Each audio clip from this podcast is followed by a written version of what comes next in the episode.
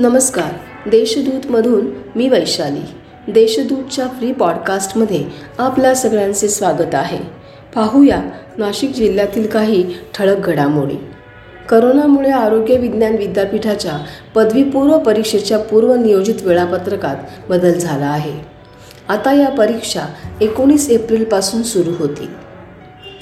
बागलान तालुक्यातील किकवारी व दुसाने परिसरातील हजारो हेक्टर वनसंपदेला आग लागल्याने शेकडो हेक्टर वनसंपदेला त्याची झळ पोचली आहे. या क्षेत्रामध्ये वन्य प्राणी देखील मोठ्या संख्येने आढळतात.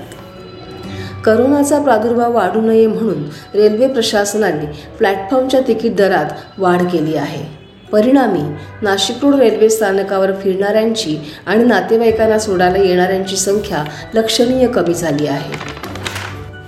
नाशिक जिल्ह्यामधील द्राक्षे बांगलादेशात पाठवण्यासाठी एक विशेष रेल्वेगाडी उपलब्ध करून द्यावी अशी मागणी खासदार भारती पवार यांनी केली आहे. परप्रांतीय मजुरांची करोनाच्या काळामध्ये ने आण करणाऱ्या एस टी चालक आणि वाहकांना प्रोत्साहन भत्ता देण्यात आला. काही दिवसांपूर्वीच महामंडळाने या भत्त्याची घोषणा केली होती. नाशिक पोलीस दलात करोनाचा संसर्ग पुन्हा एकदा वाढत आहे. कालपर्यंत छत्तीसपेक्षा जास्त पोलिसांना करोनाचा संसर्ग झाल्याचे आढळले आहे. विद्यापीठ अनुदान आयोगाने मुक्त विद्यापीठाच्या बारा अभ्यासक्रमांना परवानगी दिली आहे. या अभ्यासक्रमांची प्रवेश प्रक्रिया लवकरच राबवली जाईल असे मुक्त विद्यापीठाच्या सूत्रांनी स्पष्ट केले आहे. महाराष्ट्र राज्य प्राथमिक शिक्षक समितीच्या शिष्टमंडळाने आपल्या विविध मागण्यांसाठी ग्रामविकास मंत्र्यांची भेट घेतली. या भेटीमध्ये प्राथमिक शिक्षकांच्या बदली प्रक्रियेविषयी विशेष चर्चा झाल्याचे समितीच्या अधिकाऱ्या समितीच्या सूत्रांनी स्पष्ट केले. यंदाच्या खरीप हंगामासाठी दोन हजार तीनशे कोटींच्या पीक कर्जाचे वाटप झाल्याची माहिती नाशिकच्या जिल्हाधिकाऱ्यांनी दिली.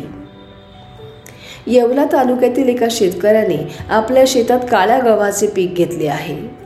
या गव्हामध्ये पोषणमूल्य मोठ्या प्रमाणात आढळतात अशी प्रतिक्रिया त्यांनी व्यक्त केली.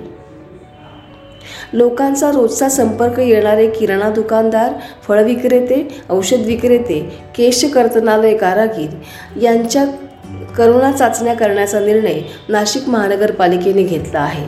यासाठी तीस जणांचे पथक नेमण्यात आले आहे. बातम्या अधिक विस्ताराने जाणून घेण्यासाठी देशदूतच्या वेबसाईटला सबस्क्राईब करायला विसरू नका. धन्यवाद.